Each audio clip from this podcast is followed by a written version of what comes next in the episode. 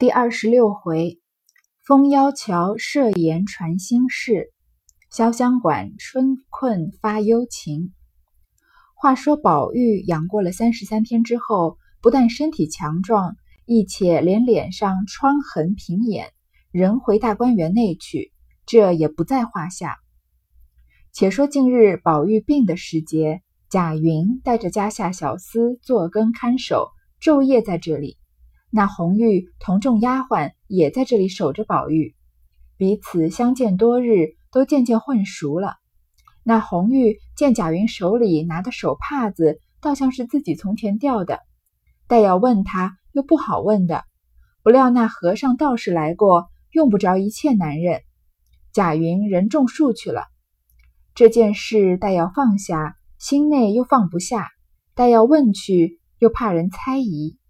正是犹豫不决、神魂不定之际，忽听窗外问道：“姐姐在屋里没有？”红玉闻听，在窗眼内往外一看，原来是本院的个小丫头，名叫佳慧的。应答说：“在家里，你进来吧。”佳慧听了，跑进来，就坐在床上，笑道：“我好造化，才刚在院子里洗东西。”宝玉叫往林姑娘那里送茶叶，花大姐姐交给我送去。可巧老太太那里给林姑娘送钱来，正分给他们的丫头们呢。见我去了，林姑娘就抓了两把给我，也不知多少，你替我收着。便把手帕子打开，把钱倒了出来。红玉替他一五一十的数了，收起。原来啊，贾宝玉生病的时候。给红玉和贾云制造了见面的机会。其实红玉和贾云互相见了面，眉来眼去了一阵之后呢，双方都呃在彼此心中留下了印象。那这一次呢，有更多的接触，他们俩就更熟了。然后呢，嗯，已经生出了这种暧昧的情愫。红玉明知道贾云手里有自己的手帕，贾云可能也知道自己手里的手帕是红玉的，但是两个人都不说穿，这就是，嗯，这就是一种暧昧的气氛在两个人中间了。这个时候呢，有一个小丫头叫佳慧，她应该是年纪很小，也应该也是一个等级很低的丫头。她来找红玉啊，是让红玉帮她收着钱。她可能不太懂钱，连嗯是多少都不知道。让这个林黛林黛玉抓了两把给她，她都不知道有多少钱，叫红玉帮她数好，红玉帮她收着。佳慧道：“你这一程子心里到底觉得怎么样？依我说，你进家去住两日，请一个大夫来瞧瞧，吃两剂药就好了。”红玉道：“哪里的话，好好的家去做什么？”佳慧道：“我想起来了，林姑娘生的弱，时常她吃药，你就和她要下来吃，也是一样。”红玉道：“胡说，药也是混吃的。”佳慧道：“你这也不是个常法儿，又懒吃懒喝的，终究怎么样？”红玉道：“怕什么？还不如早些死了倒干净。”佳慧道。好好的，怎么说这些话？红玉道：“你哪里知道我心里的事？看来红玉啊，是因为搞暧昧搞出点相思病来了，每天可能都是懒懒的。这个佳慧啊，她年纪小不懂事，就是说林妹妹身体不好，一天到晚都在吃药，不如你就跟她要点药来吃。这是一个很幼稚的呃一个建议吧？怎么可能每个人的病都不一样，要对症下药？怎么可能她吃什么药，红玉就来要来吃呢？红玉就说她是胡说。她说啊，你哪知道我心里的事？”他心里这这点呃这点这个男女之间的小秘密啊，只有他自己才知道。佳慧点头想了一会，道：“可也怨不得，这个地方难占。就像昨儿老太太因宝玉病了这些日子，说跟着服侍的这些人都辛苦了，如今身上好了，各处还完了愿，叫把跟着的人都按着等儿赏他们。我们算年纪小，上不去，我也不抱怨。像你怎么也不算在这里头。”我心里就不服，袭人哪怕他得十分，也不恼他，原该的。说良心话，谁还敢比他呢？别说他素日殷勤小心，便是不殷勤小心，也拼不得。可气晴雯、启霞他们这几个，都算在上等里去，仗着老子娘的脸面，众人倒捧着他们去。你说可气不可气？红玉道：“也犯不着气他们。俗语说得好。”千里搭长棚，没有个不散的筵席，谁守谁一辈子呢？不过三年五载，个人干个人的去了，那时谁还管谁呢？这两句话不觉感动了佳慧的心肠，由不得眼睛红了，又不好意思好端端的哭，只得勉强笑道：“你这话说的却是。昨儿宝玉还说明儿怎么样收拾房子，怎么样做衣裳，倒像有几百年的熬煎。”这个佳慧啊，在为红玉打抱不平，可见红玉这会儿啊是情场事业双双都不得意的。他说呀，嗯，因为这些人都服侍宝玉，那宝玉病好了吗？就是这个验肾之术的风波过去了，然后呢，老太太呀就给每个人赏钱和给他们升级，然后说呢，佳慧就说啊，像我这样年纪小的没办法升，也拿不到什么赏，我倒是不抱怨。你怎么不算在里头呀？红玉的等级是比佳慧要高一点的。加上红玉这个人，我们前面有点了解，她格外的聪明嘛。为什么升级轮不上她呢？那佳慧就说啊，袭人不管拿多少钱升多少级，他们都不嫉妒她。为什么？袭人本来就是应该的，她本来处处就很谨慎小心。就算不谨慎小心啊，她也是等级高的。但是她气的就是呢，晴雯、启霞这几个人，她点名点了晴雯、启霞。启霞这个丫鬟前面没有怎么出现啊，根本也没有她的什么戏戏份，在这里就主要就是。晴雯跟袭人的一个对比啊，这个晴雯和袭人的对比像不像林黛玉和薛宝钗常常在贾府被拿来比的？像这个史湘云说：“我是比不上你了，我举一个人，你看看能能不能？你要是能挑他点错，我就服你。”然后就说是薛宝钗，那人人都服薛宝钗，然后自然有人不喜欢林黛玉，有人嫉妒林黛玉。在丫鬟这个等级里面呢，也是这样子。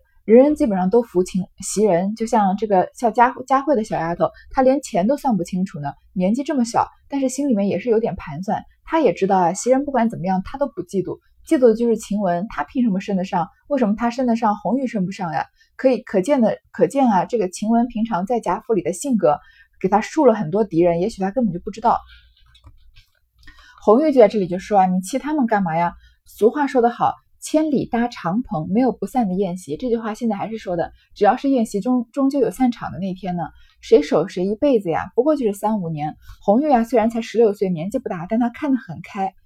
然后呢，嗯，说到时候谁还管谁呢？这些你说这些，嗯，等级高啊，拿钱多啊，也不过就是三五年的事情，谁还管谁一辈子呢？这句话，佳慧年纪小，但她都不由得动了心肠，眼睛都红了，然后又不好意思哭，就笑着说呀。这话说的是，昨天宝玉还说，因为他们不是才刚搬进大观园吗？宝玉在说呀，怎么收拾房子，怎么做衣裳，倒像有几百年的熬煎，好像未来好长好长，还有几百年大家都不会分开一样，因为一切才刚刚开始嘛。但是事实是啊，在他们搬进大观园没有两三年呢，贾府就这么败落了，并没有几百年的熬煎，连十年都没有。红玉听了，冷笑了两声，方要说话，只见一个未留头的小丫头子走进来。手里拿着些花样子，并两张纸，说道：“这是两个样子，叫你描出来呢。”说着，向红玉掷下，回身就跑了。红玉向外问道：“倒是谁的？”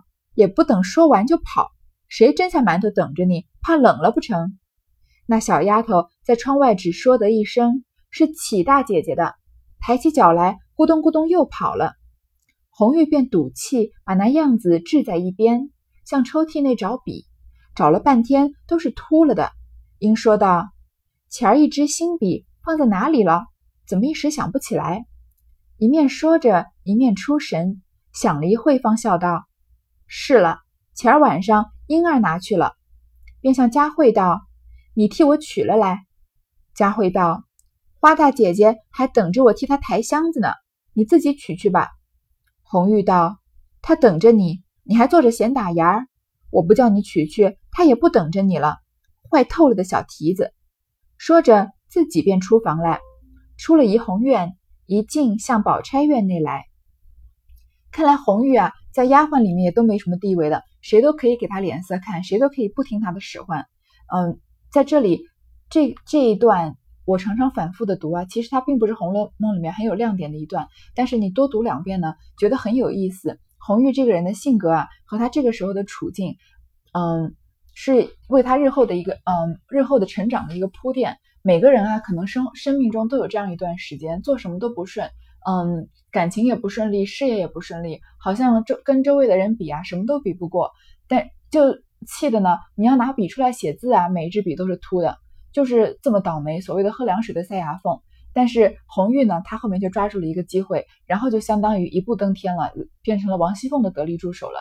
嗯，所以说机会是留给有准备的人嘛。如果我们也是像红玉这样子，嗯，这么聪明伶俐，时时能看着这个人生中的机会一把抓住的话，应该也就会有红玉这样的机遇。但是很多人呢，只在这个嗯逆境的这个经历里面就已经自暴自弃了。那如果嗯你。一直遇到遇到不好的事情，就这么自怨自艾、自怨自艾，然后自暴自弃的话呢，那也许慢慢的就习惯了坏运气，就真的变成一个嗯做什么事情都不顺利的人了。你看这个一个没留头的小丫头，年纪多小呀？红玉都及笄了，都十六岁了，对吧？她呀拿着花样和两张纸，然后呢也没有请，也没有姐姐，就说这是两个样子，叫你描出来呢。这是一个起始句吧，就是一个命令的句式，像说着像红玉掷下，一摔就跑了。你这话多么简洁，就对红玉是一点尊重都没有啊！然后红玉就还往外问道：“说是谁的呀？”还不说完就跑，难道有人蒸着馒头等你，怕冷了不成？他是有一点幽默的这个在里面，但是也挺讽刺的。那个小丫头就说呀：“是启大姐姐的。”哎呀，就是前面说的这个启霞。嗯，前面这个佳慧刚说，那晴雯、启霞凭什么呀？这里啊，启大姐姐、启霞谁不是丫鬟呀？他们都是丫鬟，凭什么启大姐姐、启霞绣个花样子？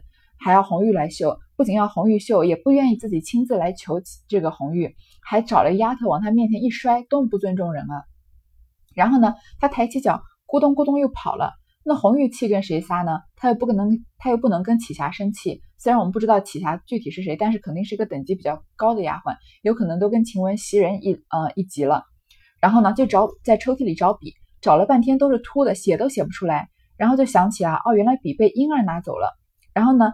这个他帮佳慧管钱的呀，他就叫丫佳慧说帮我取。哎，他说话呀，刚刚佳慧还跟他聊天呢，他叫佳慧做点事，佳慧也不去，然后就说啊，花大姐姐就是花袭人，还等我抬箱子呢，你自己去吧。那红玉就更生气了，刚刚明明在这闲聊的，你又不要抬箱子，现在叫你办点事，你就要抬箱子了。然后呢，就去找就薛宝钗院内去找这个婴儿了。刚至沁芳亭畔，只见宝玉的奶娘李妈妈从那边走来。红玉立住，笑问道：“李奶奶，你老人家哪儿去了？怎打这里来？”李妈妈站住，将手一拍，道：“你说说，好好的又看上了那个种树的，什么云根雨根的，这会子逼着我叫了他来，明儿叫上房里听见，可又是不好。”红玉笑道：“你老人家当真的就依了他去叫了？”李妈妈道：“可怎么样呢？”红玉笑道。那一个要是知道好歹，就回不进来才是。李妈妈道：“他又不吃，为什么不进来？”红玉道：“即使进来，你老人家该同他一起来，回来叫他一个人乱碰，可是不好呢。”李妈妈道：“我有哪样功夫和他走？不过告诉了他，回来打发个小丫头子或是老婆子带进他来就完了。”说着，拄着拐杖一进去了。红玉听说，便站着出神。且不去取笔，他来找薛宝钗啊。刚走到沁芳亭，看到了李宝玉的奶娘李妈妈，前面很讨人厌的这个李妈妈，然后就问他干嘛。李妈妈把手一拍，说什么呀？好好的又看上了那个种树的，什么云根雨根的。李妈妈说者无心，听者有意啊。她说的当然就是贾云了。哎呀，正好撞上了这个跟贾云呃芳心暗对贾云芳心暗许的红玉身上。既然要他去要贾云，那不就是一个机会吗？一个嗯，那个时候的丫鬟和想跟男子见一面有多难呀？而且跟自己心仪的男子能见到一面，那更是嗯，这个机会之海底捞针了，对吧？但是那个时候贾宝玉生病，是难得一次机会，他们碰到面。那贾宝玉病好了，红玉他们不就在大观园里伺候吗？那一般的男人又不能随便进大观园里来，怎么可能再见到贾云一面呢？这个时候正好有一个机会，就说啊，原来是贾宝玉突然又想起他认的这个儿子来，贾云来了，叫李妈妈去叫。那红玉就说呀。难道你老人家就去叫吗？李妈妈说不叫还能怎么样呀？红玉说呀，他要是知道个好歹，就说贾云啊，如果知道好歹就不应该进来。李妈妈说他又不傻，为什么叫他他不进来呀？你是来见贾宝玉呀，多好的机会啊！红玉就说啊，如果贾云要来呢，您老人家就应该跟他一起来。为什么呀？大观园这么大，谁知道贾宝玉住哪儿呀？那个时候又没有什么 GPS 导航，又没有手机的，就说哦，你去怡红院找这个呃宝二爷。谁知道怡红院在哪儿？难道还要沿路问人？就一个人在那乱撞吗？说这样可不好呀。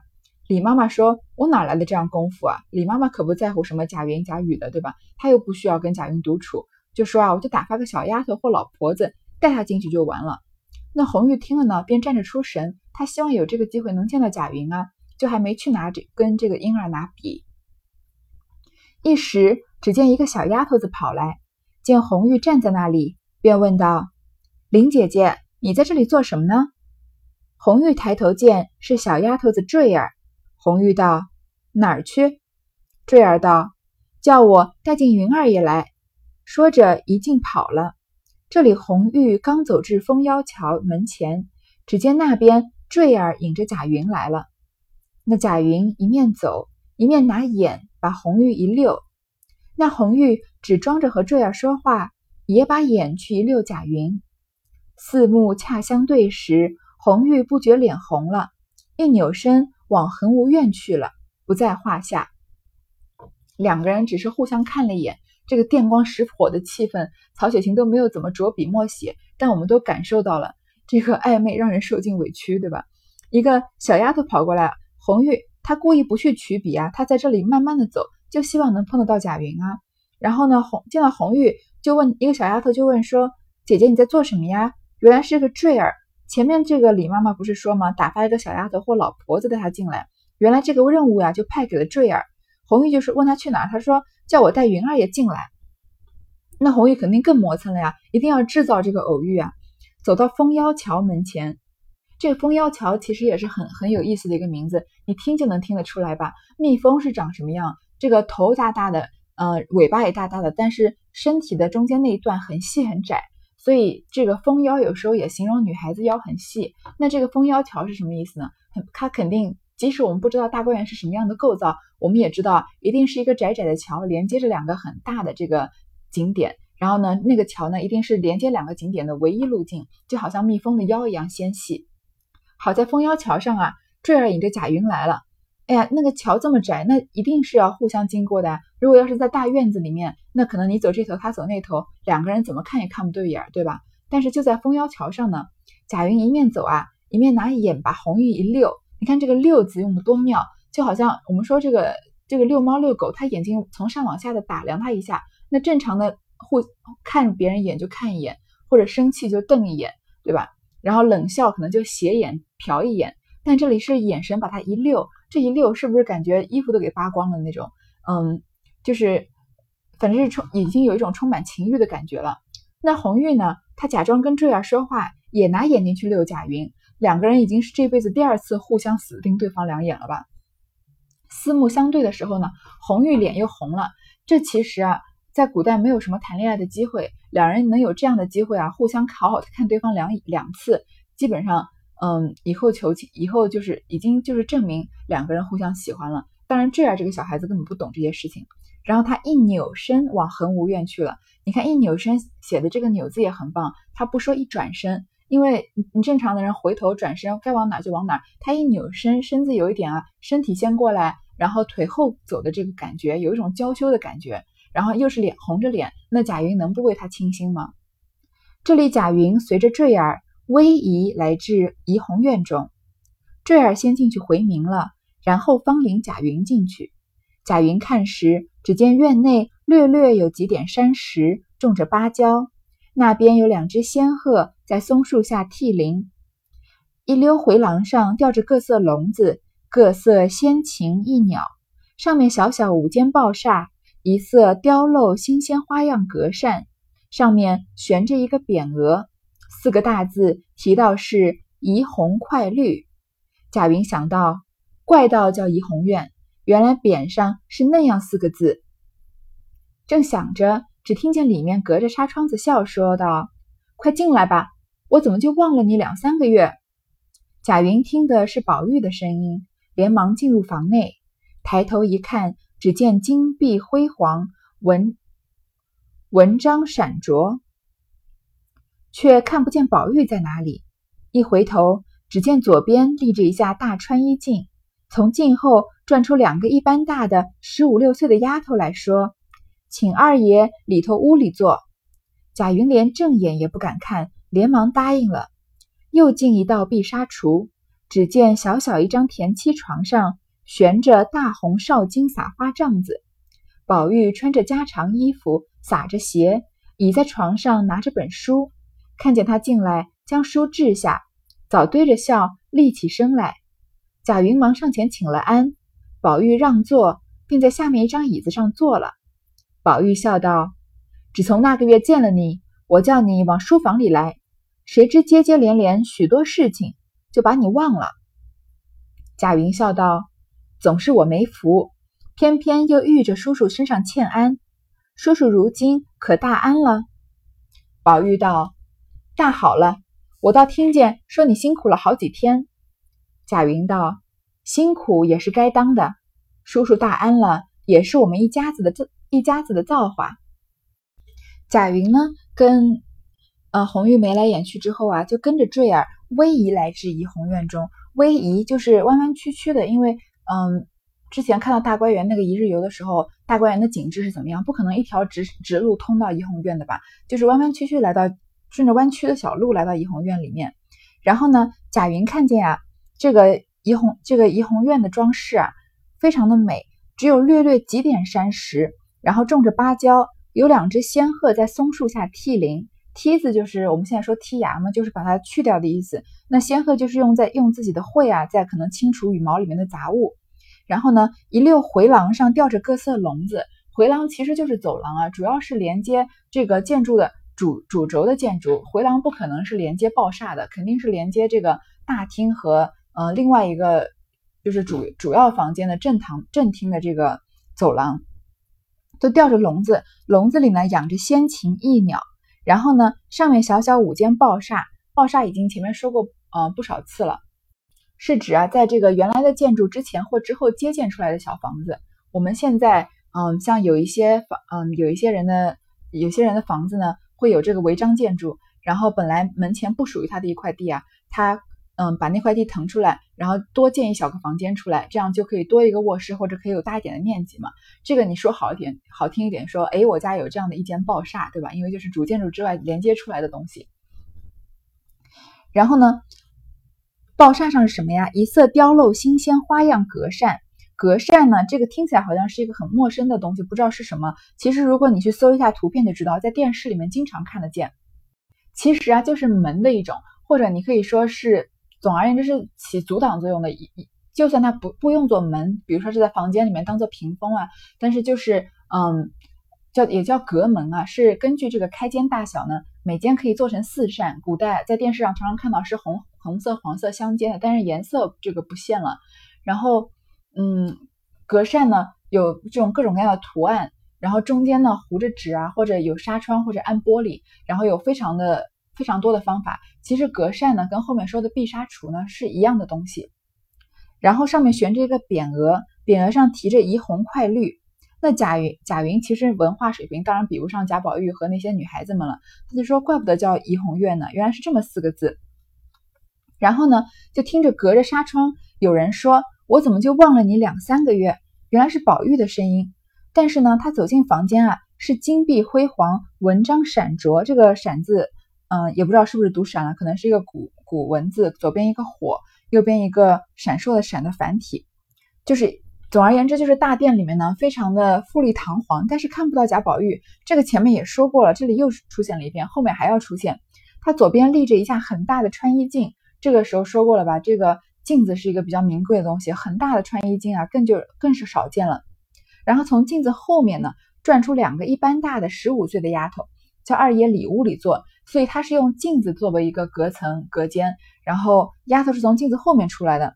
那贾云呢，连正眼也不敢看，连忙答应了。哎，镜子后面出来两个十五六岁的丫头，贾云正眼不敢看，那为什么六那个眼神六红玉的时候倒是呃六得很顺啊？还有。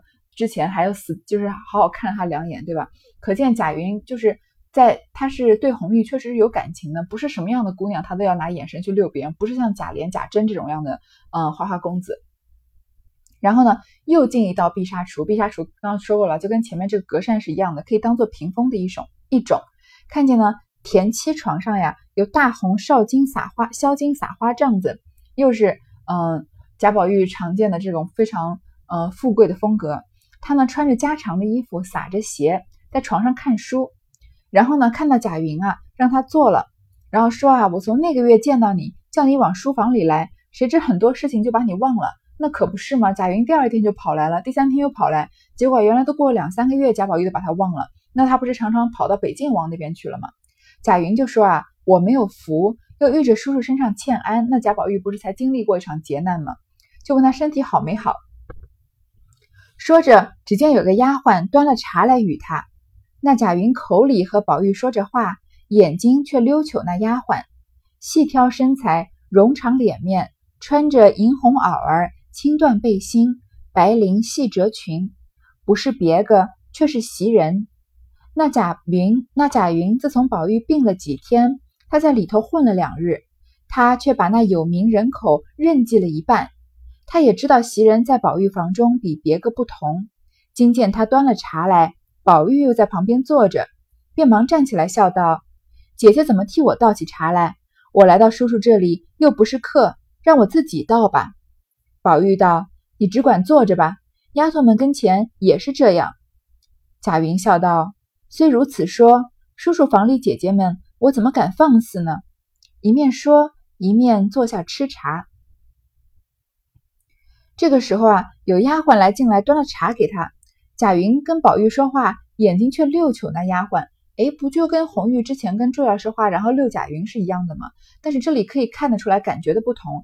贾云在这里用眼神溜这个丫鬟，并不是对他有什么非分之想。我认为啊，是想要讨好这个丫鬟，因为呢，这个丫鬟不是别的丫鬟啊，她是袭人啊，是贾宝玉的贴身丫鬟。他想要讨好贾宝玉，那就一定要巴结袭人。所以呢，他嗯，形容一下袭人的外貌啊，然后就是说啊，贾云原来在贾宝玉病的这几天呢，把有名的人口借了一半，叫得上名字来的，在宝玉跟前所谓有脸的丫鬟，都认识认得差不多全了。